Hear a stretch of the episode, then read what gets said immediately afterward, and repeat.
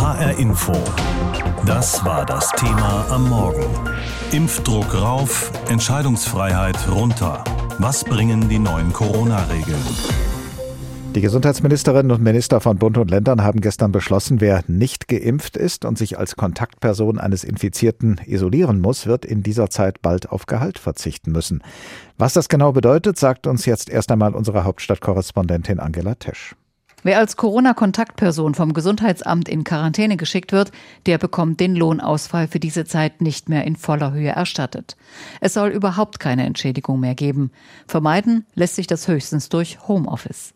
So steht es seit Monaten im Infektionsschutzgesetz. Der Bundestag hat in Paragraph 56 beschlossen, wer das Risiko einer Ansteckung nicht vermeidet, zum Beispiel durch eine Impfung oder den Verzicht auf eine Reise in ein Land, das als Risikogebiet eingestuft wird, der hat keinen Anspruch auf Entschädigung. Dass dieser Passus bislang keine Rolle spielte, lag am fehlenden Impfstoff. Doch seit Wochen gibt es davon genug. Bundesgesundheitsminister Spahn spricht von Fairness und von einer ungerechten Belastung der Gesellschaft, die mitbezahlen würde, wenn ungeimpfte aussetzen müssen. Der Stichtag 1. November wurde nach dem Beschluss der Gesundheitsminister von Bund und Ländern gewählt, damit Menschen, die sich jetzt noch für eine Impfung entscheiden, genug Zeit bleibt. Ausgenommen werden Menschen, die sich aus gesundheitlichen Gründen nicht impfen lassen können. Unklar ist, ob soziale Härtefälle abgefedert werden sagt unsere Hauptstadtkorrespondentin Angela Tesch. Also Bundesgesundheitsminister Spahn spricht von Fairness. Andere dagegen sind der Meinung, dass die Streichung des Quarantänegeldes für ungeimpfte ungerecht sei und sie sprechen von einer Impfpflicht durch die Hintertür. Christiane Wuppen ist Professorin für Medizinethik an der Universität zu Köln und mit ihr habe ich heute Morgen gesprochen. Wie gerecht finden Sie denn die neue Regelung? Ich finde sie ungerecht und sie ist auch unpraktikabel. Das Schuldprinzip hier einzuführen in unseren Sozialstaat, der aus guten Gründen ein solidarisch finanziertes Gesundheitssystem hat, ist ein Systembruch.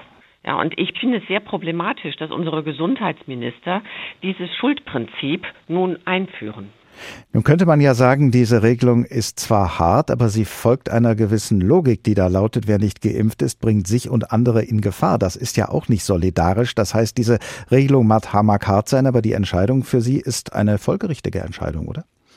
Ich halte sie zwar so, wenn man in diese einzelne kleine Situation hereinschaut, erstmal für anfangs plausibel sozusagen, aber man muss ja die systematischen Folgen bedenken. Für die Pandemie ist es nicht sinnvoll, weil diejenigen, die einen Lohnausfall befürchten, die Konsequenz ziehen, sich nicht testen zu lassen, wenn sie Symptome haben und auch sich nicht in die Quarantäne zu begeben. Das jedenfalls muss man vermuten bei einigen. Damit hat man aber eine Art verdeckte Pandemie und hat gar keinen Überblick mehr. Die dritte Welle ist durch viele Tests gebrochen worden. Wir gehen jetzt möglicherweise in die vierte Welle hinein und verhindern, dass Menschen sich testen lassen, dadurch, dass sie das bezahlen müssen oder dadurch, dass sie die Folgen dann eben durch eine mögliche Quarantäne bezahlen müssen im Sinne eines Lohnausfalls. Und ethisch ist es so, dass wir kein Schuldprinzip in unserem Gesundheitssystem haben. Stellen Sie sich mal vor, ich kann ja verstehen, eine halbe Milliarde Euro, sagt man, seien jetzt schon an Lohnausfällen etc. im Arbeitswesen gezahlt worden für diese Quarantänen. Wenn Sie die adipösen Menschen betrachten, dann schätzt man, dass 30 Milliarden Euro pro Jahr dadurch mit Lohnausfall etc. oder fehlender Arbeit anfallen für die Gesellschaft, könnte man da dann auch sagen, sie hätten ja auf das Essen verzichten können, also warum sollen andere dafür bezahlen? Ich halte das wirklich für einen systematisch schwierigen und ethisch problematischen Ansatz. Als Ethikerin beschäftigen Sie sich ja auch ganz schlicht mit den Voraussetzungen menschlichen Handelns. Ist denn die Erhöhung von Druck, äh, das ist ja jetzt in vielen Bereichen ein Ansatz der Politik, ist das eine geeignete Voraussetzung, ungeimpfte zum Handeln, in diesem Fall zum Impfen zu motivieren? Jetzt mal ganz egal, ob man diese Maßnahmen, die dazu dienen sollen, gut findet oder gerecht findet oder nicht. Wird der gestiegene Druck Ihrer Meinung nach dazu führen, dass sich mehr Menschen impfen lassen? Es kann sein, dass sich der ein oder die andere tatsächlich dadurch impfen lässt, weil es dann bequemer und einfacher wird. Ich halte es aber grundsätzlich im Verhältnis zwischen Bevölkerung und Politik nicht für richtig, wenn Politik die Bevölkerung mit Druck versucht zu führen, sondern wir leben in einem freiheitlich verfassten Staat, in einer Demokratie. Und da geht es um Augenhöhe zwischen Bevölkerung und Politik. Da geht es um Vertrauen der Bevölkerung in die Politik. Und da haben Sie das richtige Wort schon genannt. Es geht um Motivieren und nicht um Druck. Es geht um Aufklärung etc. Es gibt ja die Studie, die Kosmos-Studie von Frau Beetsch, die auch aufgliedert, welche Menschen sich nicht impfen lassen. Da gibt es sehr, sehr vielfältige Gründe. Bei manchen ist man wütend, wenn man das hört, weil man denkt, wie kann man so uneinsichtig sein und wie kann man so irrig auf die Impfungen und auf die Pandemie schauen. Aber es gibt auch viele, die es aus ganz anderen Gründen nicht verstehen, nicht einsehen, nicht einsehen, die keinen Zugang zu diesen Informationen haben, in Umfeldern leben, die ihnen diesen Zugang schwierig machen. Und da nun die individuelle Schuld hinzuschieben, halte ich für sehr schwierig. Informieren, aufklären ist sicherlich eine notwendige Bedingung, um zu motivieren, aber es ist noch keine hinreichende Motivierung. Äh, was äh, wäre denn aus Ihrer Sicht ein sinnvolles und ethisch vertretbares Mittel, Menschen zu motivieren? Ich halte Aufklärung und Dialog für ganz wichtig. Man muss in den Stadtteilen, in denen die Impfrate sehr niedrig ist, Menschen finden, mit denen man sich verbündet, die also einen guten Zugang zu diesen Bevölkerungsgruppen haben, Vertrauen genießen. In Dänemark hat man es gesehen, da ist die Impfquote so hoch, vor allen Dingen auch, weil die Vertrauen der Bevölkerung in die Politik so hoch ist. Und das hat man in Deutschland durch die Ministerpräsidentenkonferenzen unter anderem und durch ein zum Teil sehr unlogisches unlogisches und inkonsistentes Pandemie-Management ein bisschen verspielt. Und insofern halte ich diesen Vertrauensaufbau für das Gebot der Stunde. Nun ist ja die Corona-Pandemie schon etwas völlig Neues in ihrer Dimension und in ihrer Qualität und frühere und bisherige Voraussetzungen, die wir hatten, dienen da vielleicht nur bedingt als Präzedenzfall. Wir haben ja jetzt wirklich das Problem, dass Menschen durch ihr Handeln eben nicht nur sich selbst gefährden, wenn sie ein Risiko eingehen, sondern eben auch andere. Erfordert das nicht auch andere ethische Maßstäbe, als wir sie vielleicht bisher an den Tag gelegt haben? Die ethischen Maßstäbe ändern sich nicht, aber der Anwendungskontext ändert sich natürlich und den muss man in der Tat im Detail diskutieren, wofür wir jetzt wahrscheinlich keine Zeit haben. Es geht aber darum, diese ethischen Maßstäbe auch auf ihre prinzipielle Gültigkeit hin für diese Gesellschaft zu untersuchen. Was heißt Gerechtigkeit? Was heißt Fairness? Und wenn es dann in diesem Anwendungsfall jetzt hier Fairness heißt, dass die Menschen, die geimpft sind, nicht bezahlen wollen für Menschen, die nicht geimpft sind, dann gehen wir auf ein individuelles Verschuldensniveau, das wir uns sehr, sehr gut überlegen müssen. Denn wie gesagt, in ganz anderen Fällen wäre das genauso auch anzunehmen anzuwenden. Und ich glaube, dass wir das nicht wollen. Sagt Christiane Wuppen, Professorin für Medizinethik an der Universität zu Köln. Gesprochen haben wir heute Morgen über das Thema hier in HR Info. Impfdruck rauf, Entscheidungsfreiheit runter. Was bringen die neuen Corona-Regeln? Impfbusse in der Fußgängerzone, Impfteams im Einkaufszentrum, Impfstände auf den Parkplätzen. An Gelegenheiten, sich impfen zu lassen, mangelt es wohl nicht. Und trotzdem haben sich rund ein Drittel der Menschen in Hessen noch nicht impfen lassen. Aber das hat nun im Alltag immer mehr Folgen für sie, weil eben ungeimpfte bald keinen Anspruch mehr auf Verdienstausgleich haben, wenn sie nach einem Kontakt mit Infizierten in Quarantäne müssen und weil die Schnelltests in den Corona-Testzentren, auf die ungeimpfte ja in vielen Bereichen des Alltags angewiesen sind, bald nicht mehr kostenlos sind. Werden solche Maßnahmen den Druck auf ungeimpfte erhöhen und das Impftempo steigern? Mein Kollege Tobias Lübben ist dieser Frage nachgegangen. Damit hatte wohl keiner gerechnet. Kaum hat das Riesenimpfzentrum in der Frankfurter Festhalle geschlossen, weil dort oft nur noch gähnende Leere herrschte, gab es auf einmal einen kleinen Run auf die Spritzen. Vor dem Nachfolgeimpfzentrum in einer viel kleineren Messehalle haben sich zu Wochenbeginn lange Warteschlangen gebildet. Er habe sich jetzt einen Ruck gegeben, sagt dieser Mann um die 60. Ich habe es verschlafen im Endeffekt, weil ich mich immer wohl gefühlt habe und, und bin auch jetzt fit. Aber ich, mein Umfeld hat mich halt so gedengelt, dass ich gesagt habe, geh jetzt. Und das habe ich mich halt entschlossen, doch hinzugehen. Bei dieser Frau in Darmstadt ist es genau umgekehrt. Ihr engstes Umfeld sei gegen das Impfen. Mein Bruder ist total dagegen, weil er halt die Politik sehr streng verfolgt. Der sagt zu mir, tu es nicht. Ich habe in der Familie viele, auch Bekannte, die wirklich dagegen sind. Entscheidend sei aber, was ihr Chef wolle. Es geht nur um den um Arbeitsplatz. Aber nur alleine für die Arbeit, nicht für die Regierung oder für andere. Für mich und meine Arbeit müsste ich mich dann impfen lassen. Wer den Impfschutz wirklich selbst möchte, aus eigenem Antrieb, der hat ihn offenbar schon. Die anderen reagieren hauptsächlich auf Druck von außen. Auf finanziellen Druck zum Beispiel, sagt Daniel Hermreck vom Deutschen Roten Kreuz in Heuchelheim bei Gießen. Er hat schon viele Impfaktionen begleitet. Also überzeugen lassen sich momentan wirklich nur noch die, die dem Kostenfaktor entgegensehen, dass sie die Tests selber bezahlen. Hin und wieder erreiche man auch noch Menschen, an denen die Impfkampagne bisher schlicht vorbeigegangen sei, zum Beispiel weil sie nicht so gut Deutsch könnten. Dabei haben noch längst nicht alle Risikogruppen den Impfschutz, auch nicht die Älteren über 60. Allein in Hessen ist eine Viertelmillion Menschen aus dieser Altersgruppe noch ungeimpft, laut Robert Koch Institut. Fachleute wie der Frankfurter Virologe Martin Stürmer gehen davon aus, wer nicht geimpft ist, wird sich früher oder später mit Corona infizieren.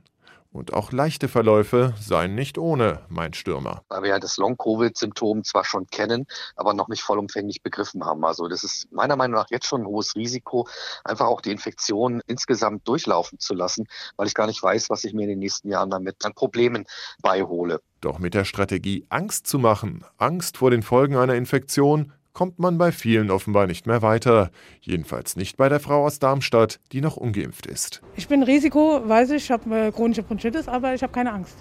Ich habe keine Angst davor. Zwei Wochen will sie es sich noch überlegen mit der Impfung, bis die Corona-Schnelltests dann Geld kosten und bei Quarantäne die Lohnfortzahlung wegfällt. Das berichtet unser Reporter Tobias Lübben. HR Info. Das war das Thema am Morgen. Impfdruck rauf, Entscheidungsfreiheit runter. Was bringen die neuen Corona-Regeln? Zu diesen neuen Regeln gehört bei uns in Hessen auch das sogenannte 2G-Optionsmodell. Das bedeutet, dass diejenigen, die ein Restaurant betreiben, beschließen dürfen, nur noch Geimpfte oder Genesene bei sich zu bewirten. Alle anderen müssen dann draußen bleiben, auch wenn sie einen Negativtest vorweisen können.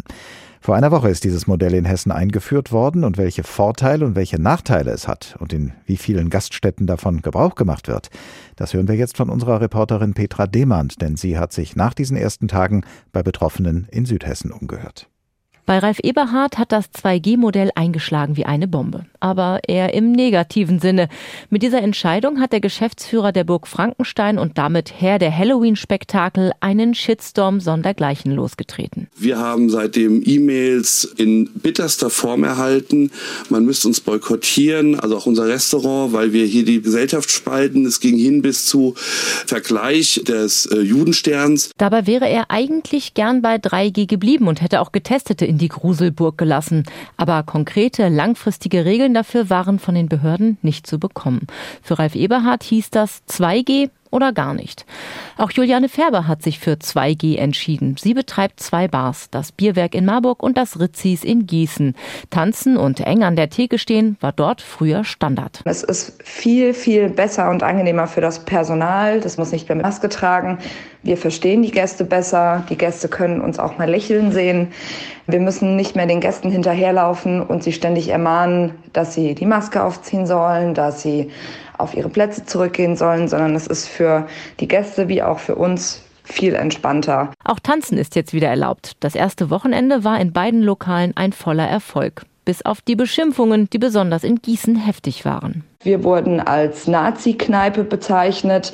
Wir wurden gefragt, ob wir denn sonst noch irgendwie sondieren, ob wir bestimmte religiöse Gruppen nicht reinlassen, wo wir dann gesagt haben, die 2G-Regelung hat nichts mit der Herkunft, mit der Hautfarbe oder mit einer sexuellen Vorliebe oder ähnlichem zu tun. Die Beschimpfungen nimmt sie in Kauf. Endlich mal wieder den Laden voll haben, endlich mal wieder vernünftige Einnahmen in der Kasse. Das ist ein ganz wesentlicher Grund, weshalb sich Gastwirte und Veranstalter für die 2G-Regel entscheiden. Wenn das mit 3G möglich wäre, höre ich von vielen, hätten sie das auch mit 3G gemacht. Aber noch ist die Zahl der 2G-Wirte überschaubar. Viele machen auch lieber ein Mischmodell. Drinnen 2G, im Biergarten 3G. Das Ritzis zum Beispiel, aber auch die Wein Weinstube Zimtkorken in Trebur. Eine Branche, in der 2G noch gar nicht laufen will, sind die Friseure. Veronika Baldewein ist stellvertretende Obermeisterin in der Friseurinnung Darmstadt und betreibt einen Salon in Darmstadt-Aheigen. Vom 2G-Modell ist sie noch nicht überzeugt. An dem Tag, als es morgens durchkam, habe ich mir gedacht, naja, habe dann in meinen Terminkalender geguckt, wir probieren das dann an dem Nachmittag aus, weil es waren alle geimpft, auch meine Mitarbeiter sind alle geimpft. Es war sehr eigenartig. Also es war wirklich komisch gewesen, seit eineinhalb Jahren gefühlt vor einer Kundin zu sitzen, ohne Maske. Ein Gesicht zu sehen ist sehr schön. Aber für die Kundin wie auch für mich hat es sich nicht richtig angefühlt. Sie kennt auch aus Innungskreisen wenige, die 2G umsetzen. Wenn, sind es oft Mischmodelle in großen Salons, wo die Bereiche getrennt werden können. Der Salon von Veronika Baldewein ist es jedenfalls nicht. Ihr ist das Risiko, ohne Maske zu arbeiten, einfach noch zu groß. Wir kennen unsere Stammkundschaft und wissen, wer geimpft ist, weil Impfausweis oder Impfnachweis. Aber du kennst halt auch nicht jeden. Ne? Und dann kommt zufällig jemand spontan rein, der einen Termin ausmachen möchte. Der ist nicht geimpft. So, und der steht dir dann mitten im Laden, nah bei dir. Du bist ohne Maske. Also es, wir haben dann irgendwann gesagt, nee, es gilt weiterhin 3G-Regel und das ist einfach für jeden zu verstehen. 3G oder 2G? Das ist seit einer Woche die Frage an diejenigen, die in Hessen ein Restaurant betreiben. Denn seit einer Woche dürfen sie entscheiden, ob sie nur noch Geimpfte oder Genesene bei sich bewirten dürfen oder wie zuvor auch negativ Getestete. Impfdruck rauf, Entscheidungsfreiheit runter. Was bringen die neuen Corona-Regeln? So heißt heute Morgen das Thema hier bei uns.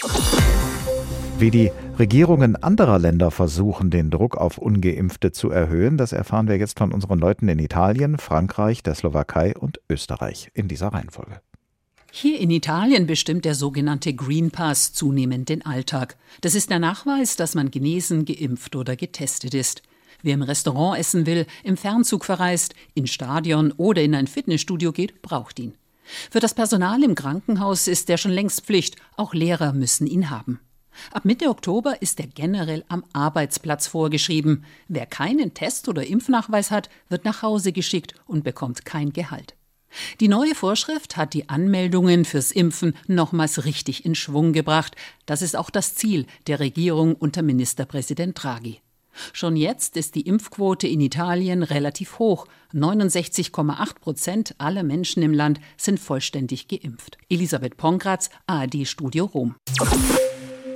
Hier in Frankreich hat der Präsident schon Mitte Juli einen flammenden Appell für die Covid-Impfung gehalten. Zur besten Sendezeit und fast eine halbe Stunde lang. Und die Franzosen sind ihm gefolgt. Während im Hochsommer nur knapp 40 Prozent der Franzosen voll geimpft waren, sind es mittlerweile gut 70 Prozent. Das Prinzip Zuckerbrot und Peitsche.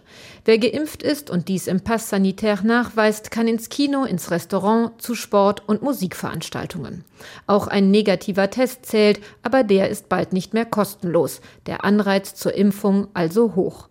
Auch bei den Jugendlichen hat die Regierung harte Regeln aufgestellt.